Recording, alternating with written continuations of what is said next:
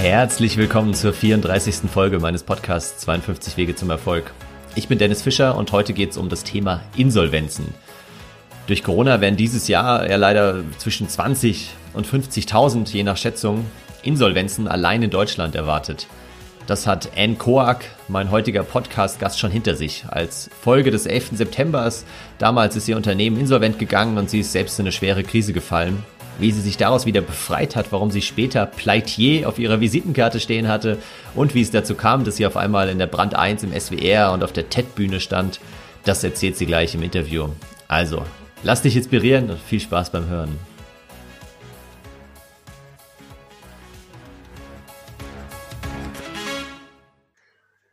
So, herzlich willkommen, Anne, in meinem Podcast.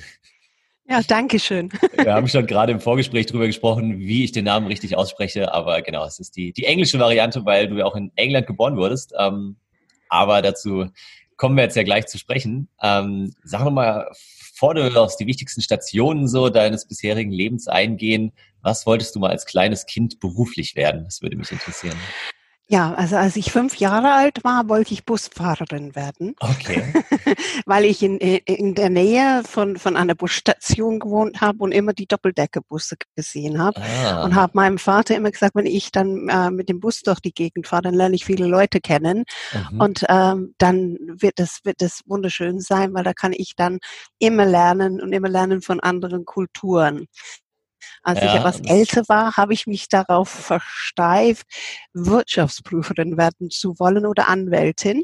Es geht ja fast in die gleiche Richtung wie Busfahren. Ja, also das kann man vielleicht auch im Bus machen. Das stimmt, ja. Heutzutage mit dem Laptop ist alles möglich. Ja, das stimmt.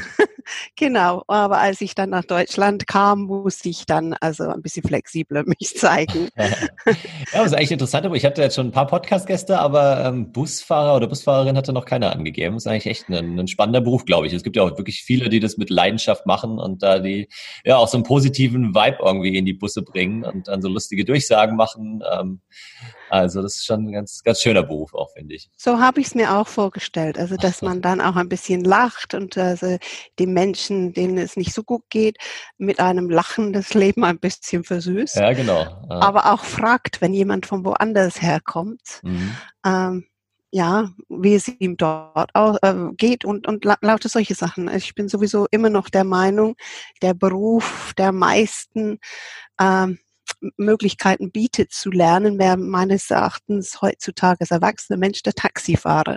Ja, das stimmt. Ich habe auch überlegt, ob ein Politiker nicht 6 Monate im Taxi sitzt und 6 Monate regiert, also aus dem, was er gelernt hat. Ja, vor allem in verschiedenen Taxis, genau, weil das echt wahnsinnig spannende Gespräche sind. Also ich finde es auch immer ganz interessant, den Taxifahrern die Frage zu stellen, was ihre interessanteste Taxifahrt ist. Also man kann ja immer so ein bisschen über das Wetter plaudern oder irgendwie über den Berliner Flughafen, wenn man in Berlin ist, aber das ist ja irgendwann dann auch langweilig. Und wenn man sie fragt, was war denn die spannendste oder die krasseste Taxifahrt so, dann kommen immer super interessante Antworten. Ja, genau. Letztens war ich in Wien, oder letztes Jahr war ich in Wien und da hat er dann erzählt, dass er gerade ein paar Wochen vorher ein junges Pärchen von Wien nach Paris gefahren hat, weil irgendwie, das war im Winter und der letzte Flieger, den hatten sie verpasst und die Züge sind nicht mehr pünktlich gefahren wegen Schnee und dann hat er die nach Paris gefahren, weil sie da irgendwie auf eine Hochzeit eingeladen waren. Und ich weiß gar nicht mehr, was der genaue Preis war, aber ich glaube irgendwie 1.500 € oder sowas. Also kann man mal machen, muss man nicht. Ebenso spannend wie der Taxifahrer, der einen älteren Mensch einmal die Woche für 1 Stunde irgendwo hinfährt. Ja. Dieser Mensch will nirgendwo hin, will nur sich unterhalten dürfen, 1 Stunde lang. Okay. Ich kenne einen Taxifahrer, der das immer macht. Ja. Das finde ich auch sehr spannend. Ja, das ist auch schön, das stimmt. Ja, jetzt erzähl mal ganz kurz, weil du hast ja viel erlebt. Wir hatten ja auch schon ein längeres Vorgespräch. Da müssten wir 3 Podcasts, glaube ich, aufnehmen, wenn du die komplette Lebensgeschichte erzählst. Aber was waren denn so die 3, sagen wir mal, wichtigsten Stationen, wichtigsten Phasen in deinem Leben? Also ich würde mal sagen, als Kind sehr viele Unfälle gehabt und immer wieder lernen müssen zu gehen. Ich habe die Beine 3-mal gebrochen. Boah, krass. Dann der Weg nach Deutschland, anzufangen in einem Land, dann einen ganz neuen Beruf, den man sich auch gar nicht vorher ausgemalt hat. Der war? Womit hast du ich habe angefangen in Deutschland in der Patentbranche Sachbearbeitung zu machen. Okay. Und habe dann auch sehr viel über die Erfindungen gelernt. Mhm. Also leider muss man sagen, zu dem Zeitpunkt kamen sehr viele Erfindungen von Toilettenbürsten aus England. Atomgeschichten aus Frankreich und Deutschland. Sehr, sehr viele Hybridgeschichten, die jetzt erst auf dem Markt sind. Mhm. Genau, ein sehr spannender Beruf, wo man ständig dann gefordert wird, was anderes zu sehen und sich hineinzudenken in irgendetwas, was es noch gar nicht gegeben hat, weil Erfindungen haben so an sich, dass man sich da hineinfühlen muss. Und dann also natürlich der Abbruch von dem gelernten Weg, als ich dann Insolvenz für meine Firma anmelden musste und alles verloren habe und in eine Zeit hinein katapultiert wurde, in der gar kein Muster, das ich gelernt hatte, bis dorthin galt. Ja, lass uns da nochmal ein bisschen genauer drauf eingehen. Genau, also wie kamst du vom Patentamt? War das hier in München, das Patentamt? Das war alles in München, ja. Okay, genau. Ja. Und wie kamst du dann vom Patentamt quasi zu der Selbstständigkeit, eigenen Gründung und dann zur Insolvenz, über die wir auch ein bisschen sprechen wollen? Also ein langer Weg. Ich habe immer in meinem Leben jeden Job gemacht bis zu dem Zeitpunkt, wo ich nichts mehr lernen konnte. Und so kam das, dass ich verschiedene Stationen bei Patentanwälten durchmachte, auch übersetzt habe und irgendwann mal festgestellt habe, ich kann nichts mehr lernen. Und dann wechselte ich in die Computerbranche und habe dann sehr viele Firmen begleitet, die in Deutschland Niederlassungen gegründet haben und habe gesehen, dass sie immer einen Vertriebler schicken und dieser Vertriebler zugebombt wird mit Arbeiten, die er nicht kann. Also so Controlling und Firmengründungen und so weiter und so fort. Ja. Dass aber die Mutterfirmen seine Leistung immer daran messen, an dem, was er verkauft hat. Und dann hatte ich einfach das Gefühl, es wäre doch toll, wenn es eine Firma geben würde, die alles abnimmt, was nicht den reinen Verkauf betrifft, sodass die Firmen, die nach Deutschland kommen, schneller auf die Füße kommen, dass sie bessere Zahlen machen, dass sie mehr Leute einstellen können, unserer Wirtschaft helfen können. Und ich mit meiner Firma dann einfach alles abdecke, von Buchhaltung bis hin zu Neukontakte, Cold Calling, Marketing, Events und solche Geschichten. Okay, ja. Und ich war dann wieder einmal, also so fest angestellt, ich war eine Zeit lang selbstständig, aber ich hatte die Festanstellung und auch Selbstständigkeit und habe dann diese Firma nebenberuflich aufgebaut, 6 Monate lang, um einfach das Risiko abzudecken, dass es nicht funktionieren würde. Ja, ja. Genau. Und das hast du, aber dann bist du ja noch nicht insolvent gegangen, oder? Bist du mit der Firma? Nein, also die Firma habe ich gegründet und das war erstaunlich. Also die Firma hatte innerhalb von 48 Stunden die ersten 2 Silicon Valley Kunden. Ach, krass. Es war genial, weil Silicon Valley steht auf, also wo wir von der Arbeit kommen und wenn man nebenberuflich was aufbauen will, das ist ja echt hervorragend. Das stimmt, ja. Und diese Firmen waren so begeistert, dass sie meine Firma überall empfohlen haben und ich habe Monat für Monat 1200% Umsatzwachstum gehabt. Okay. Und am Ende von dem ersten halben Jahr musste ich dann die Entscheidung treffen, geht man in diese Firma komplett hinein all in, ja, oder bleibt man draußen, weil die Qualität hätte ich nicht mehr halten können nebenberuflich. Das wäre gar nicht gegangen. Da habe ich die Firma dann angefangen und diese Kurve ging weiter. Wir wurden von der Presse entdeckt und da rannten uns die Leute die Türen ein. Ja. Irgendwann mal habe ich Büroräume in Halberg-Moos im Münchner Flughafen bezogen. Und ein Kunde hat gebeten, ob wir einen Office-Service auch eröffnen, weil wir so viel für ihn gemacht haben, dass er die räumliche Nähe haben wollte. Er hat uns empfohlen, dann hatte ich irgendwann mal 4-mal so viele Anfragen für Fläche, als ich Fläche hatte für Office-Service und habe gedacht, also stier wie ich bin, sicherheitsbewusst, dass ich dann einfach diese Bürofläche verdopple. Und dann wäre ich auf der sicheren Seite, dann kann ich auch schön die Konkurrenz mit Aufträgen versorgen. Wir können so Hand in Hand ein bisschen Networking betreiben. Lief ja auch ganz gut eine Zeit lang. Die Firma wurde ausgezeichnet mit einem Existenzgründerpreis aus den besten 200 Firmen Deutschlands. Okay. Und in 2001 gewannen wir einen anderen Preis. Und dann kam das, was womit keiner gerechnet hat, der 11. September. Mhm. Und mit dem 11. September war das, also ich will jetzt nicht sagen, das ist ähnlich wie Corona gewesen, aber die wirtschaftlichen Auswirkungen waren schon verheerend. Also die Auslandsinvestitionen gingen auf ein Achtel des Vorjahres zurück. Mhm. Und das bedeutete für mich, dass einige Kunden pleite gingen, dass sie gar nichts bezahlten mehr. Okay. Und vor allen Dingen, dass keiner mehr nachkam, weil sie dann also die Gründung von den Niederlassungen eingestampft haben eine Zeit lang. Ja, ja. Und leider waren wir sehr gut im Job. Und wenn eine Firma 3 Büroräume hat in einem Office-Service, fängt es an, sich nicht mehr zu rentieren für ihn, weil er hat genug Personal, ein eigenes Büro zu beziehen. Da zogen dann Leute raus. Und dann saß ich da mit einem Mietvertrag, der auf 5 Jahre lief, aus dem ich nicht herauskam, 800 Quadratmeter Bürofläche, die ich nicht mehr füllen konnte. Boah, Wahnsinn. Ja, und dann kommt ja einfach eine Phase, wo man dann einfach überlegt, wie kann ich diese Firma retten, schraubt alle Kosten runter, rennt durch die Gegend dann nach Aufträgen, steht mitten in der Nacht auf, was kann ich noch tun, spricht mit den Mitarbeitern, und ich habe ein super Team von Mitarbeiterinnen gehabt, die hatten sich getroffen und die haben mit 20 Seiten an Vorschlägen unterbreitet, mitunter also einen anteiligen Gehalts Verzicht. Also da ist man ganz schön stolz, wenn Mitarbeiter einem sowas anbieten von sich aus. Ja, ja. Also solche Leute zu haben, das ist schon also Gold wert. Gleichzeitig ist das auch ein Druck, ne? Was passiert, wenn ich das nicht erfüllen kann? Ja, genau. Ihr Glaube in mir. Und ja, dann hat es immer schlimmer ausgesehen, weil immer mehr Insolvenzen waren. Und dann habe ich einen Investor aufgetan und war ich ganz happy. Und er hat dann der Mannschaft verkündet, ist alles gut, er wird dann Geld investieren. Der macht jetzt nur Due Diligence. Und das hat ein bisschen gedauert. Und irgendwann mal fing der Irakkrieg an. Und dann hat er angerufen und hat gesagt, der steigt aus, der Auslandsmarkt braucht zu lang. Shit, und dann war schon klar, jetzt kommt das auf mich zu, was ich gar nicht mehr haben wollte. Das musste das Weiterarbeiten. Zum Schluss waren es 19 Stunden am Tag, hat nicht funktioniert, um das Ganze zu retten. Ja. Man lernt ja immer, hängt man sich rein in allem, dann klappt das. Es gibt manche Situationen, wo das nicht gilt. Ja, das glaube ich.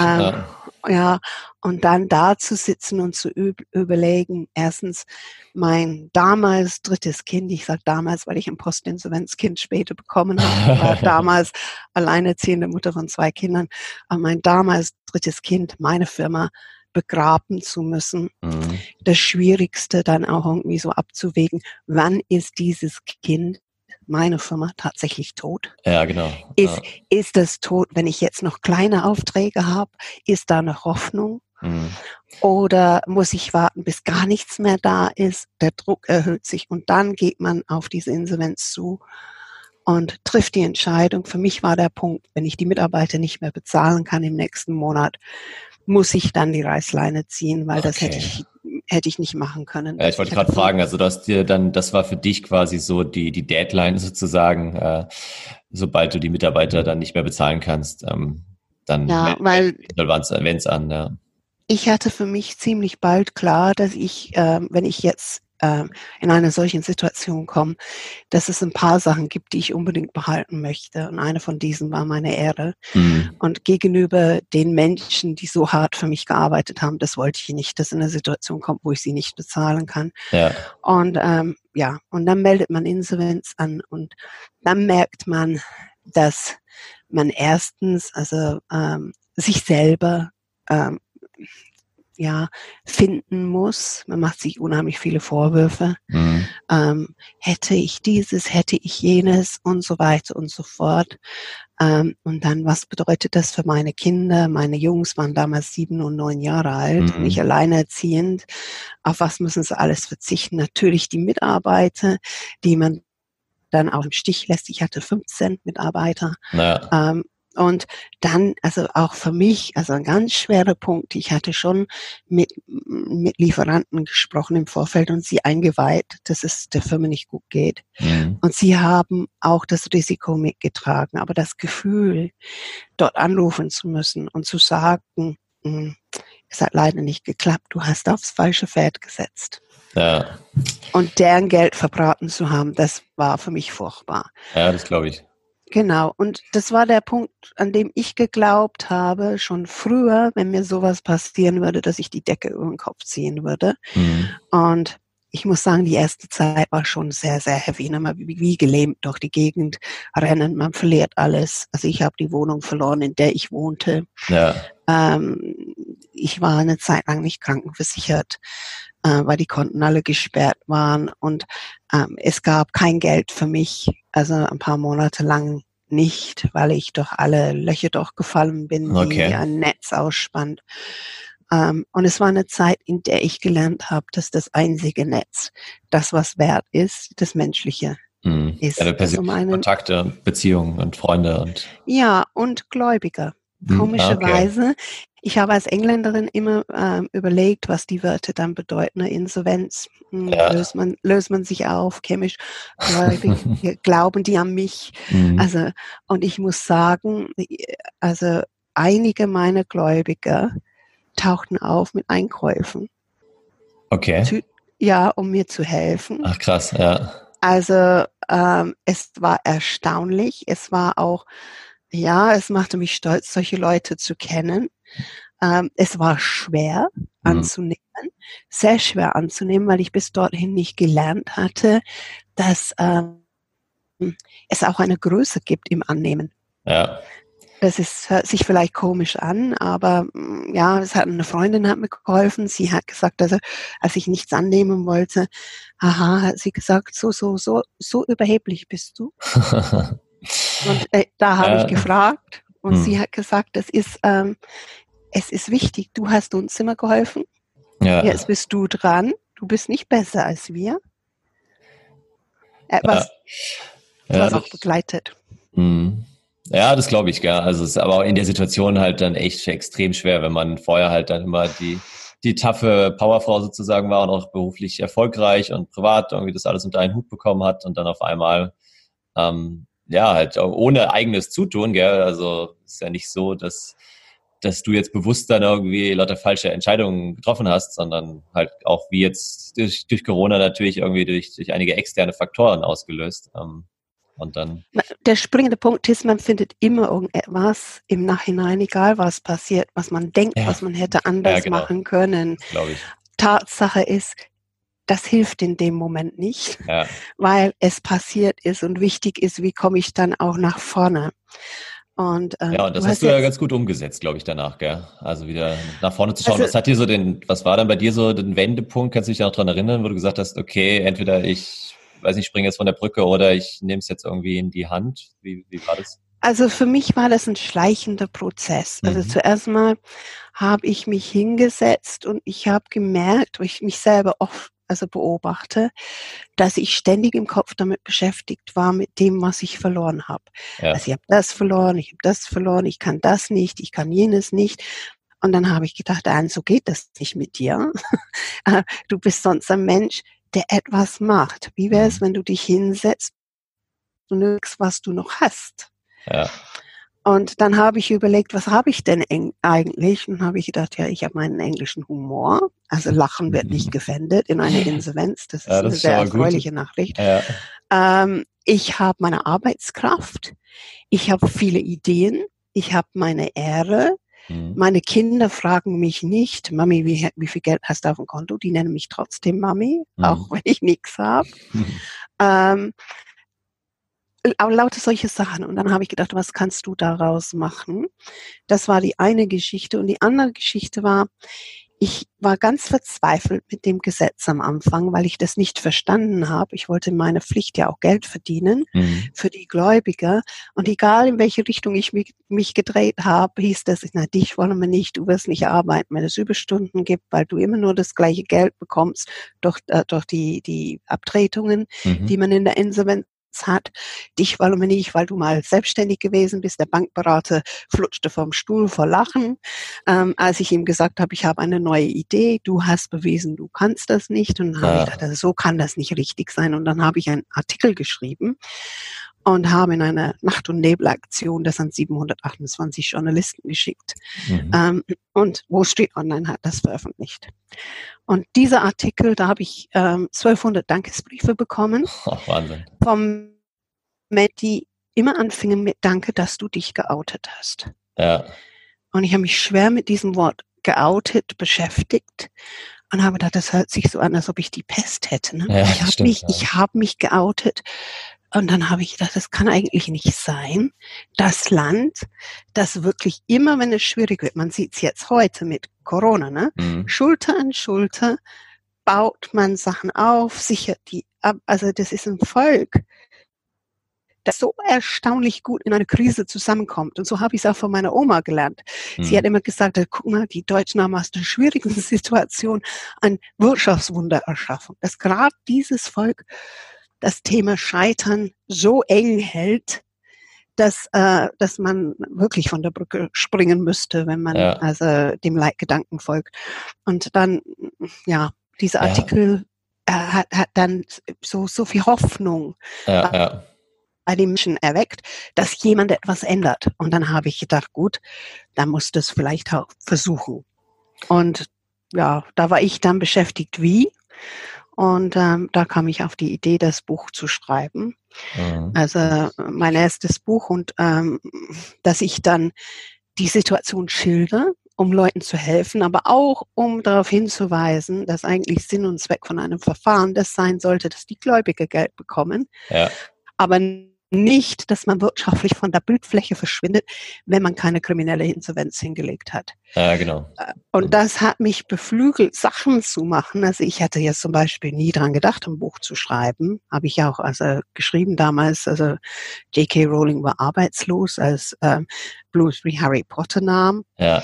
Ich bin mittellos, ist ein deutscher Verlag, genauso mutig. Und einer schrieb zurück, ja. Und dann habe ich gesagt, kannst du schreiben? Und du Engländerin auf Deutsch?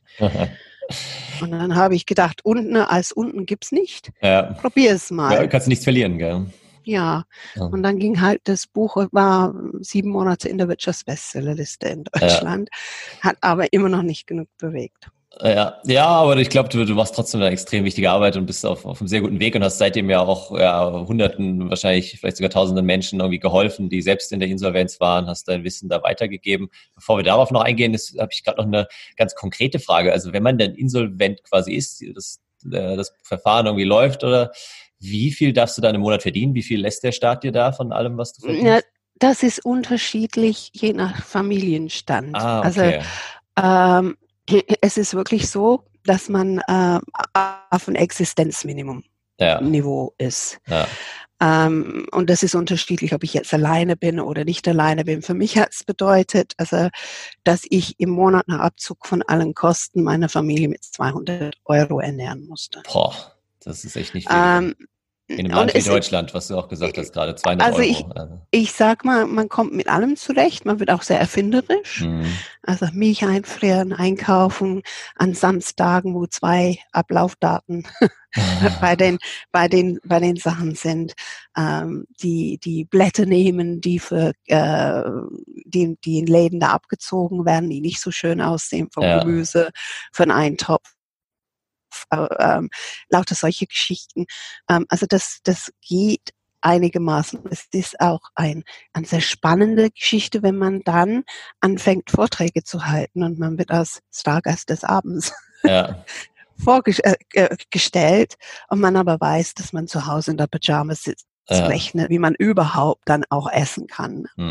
Also in 2 Welten leben. Aber es ist auch eine Geschichte, die einen stark macht. Du hattest am Anfang vom Gespräch gesagt, dass er beruflich erfolgreich und ich frage mich heute, was ist wichtiger, beruflich erfolgreich oder menschlich erfolgreich? Ja, das stimmt. Und was heißt das überhaupt, gell? Also genau. Lange drüber sprechen, das sich definiert dann, aber genau. In Deutschland ist es halt irgendwie so, immer noch wahrscheinlich eher festangestellt, gutes Einkommen und sicherer Job, sichere Rente und so weiter.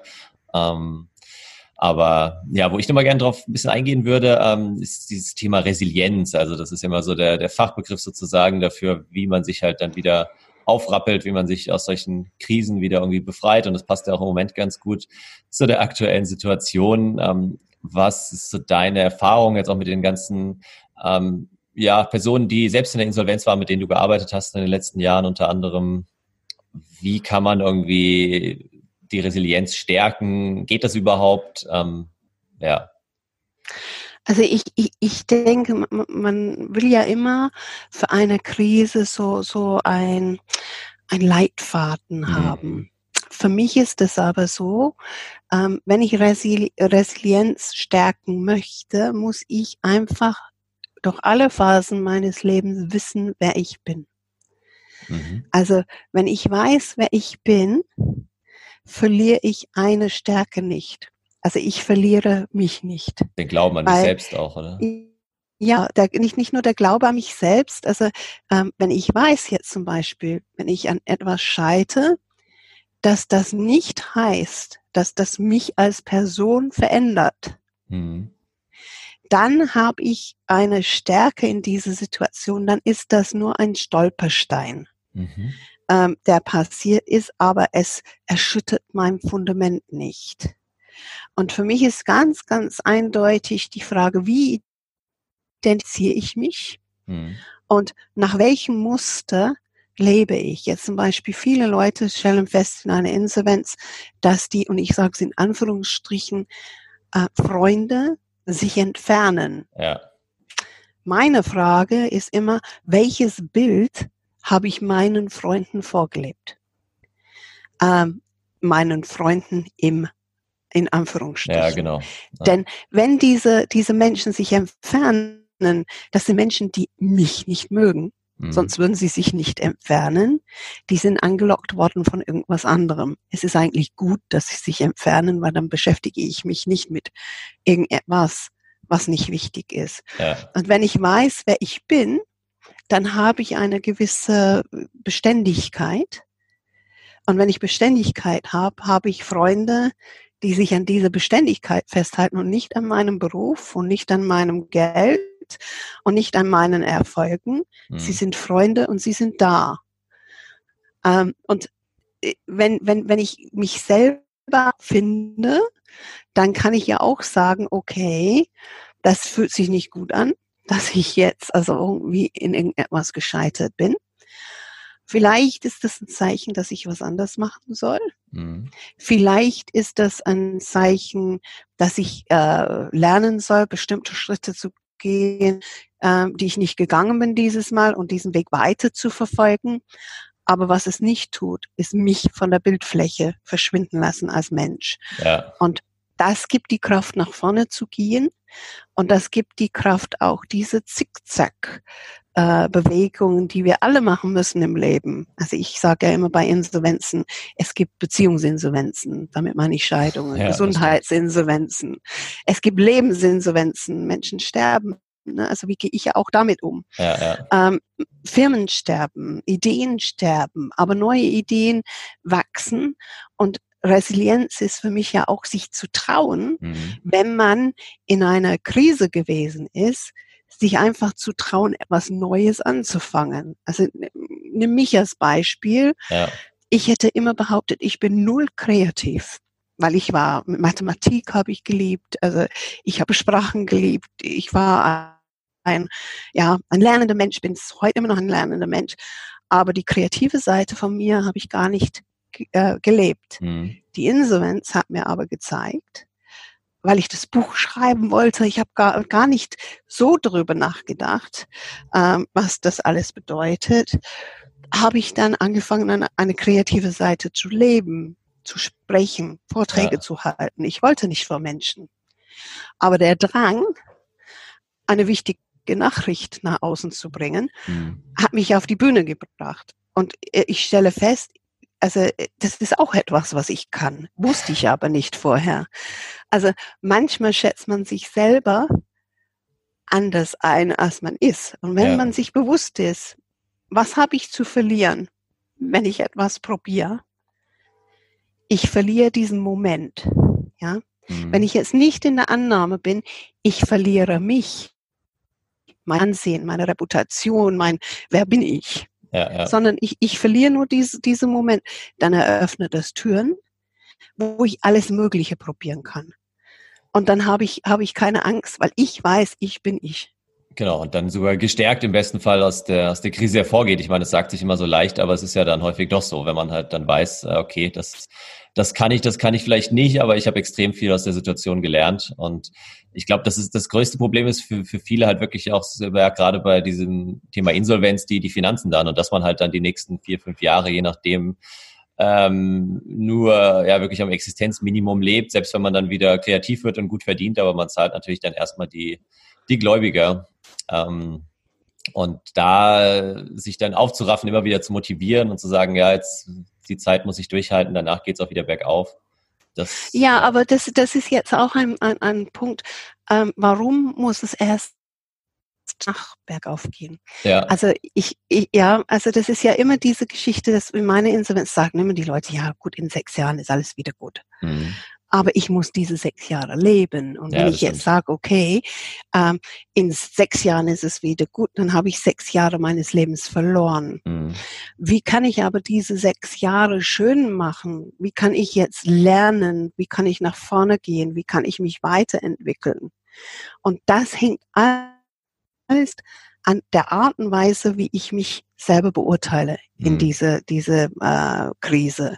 Wenn ich jetzt durch die Gegend laufe und denke, ich bin der letzte Loser, weil ich ABC falsch gemacht habe, dann verkenne ich, dass Menschen immer Fehler machen werden. Die Position Gott ist einfach besetzt. Mhm. Wir brauchen uns, um den Job nicht zu bewerben, ist nicht frei. Wir werden immer in dem, was wir machen, Fehler machen. Die Frage ist nicht, ob jemand einen Fehler macht, die Frage ist, wie geht er damit um? Ja. Und wenn ich jetzt rausgehe, ich habe in der Zeit also eine Visitenkarte gehabt, da stand drauf Anne Koark Pleitier.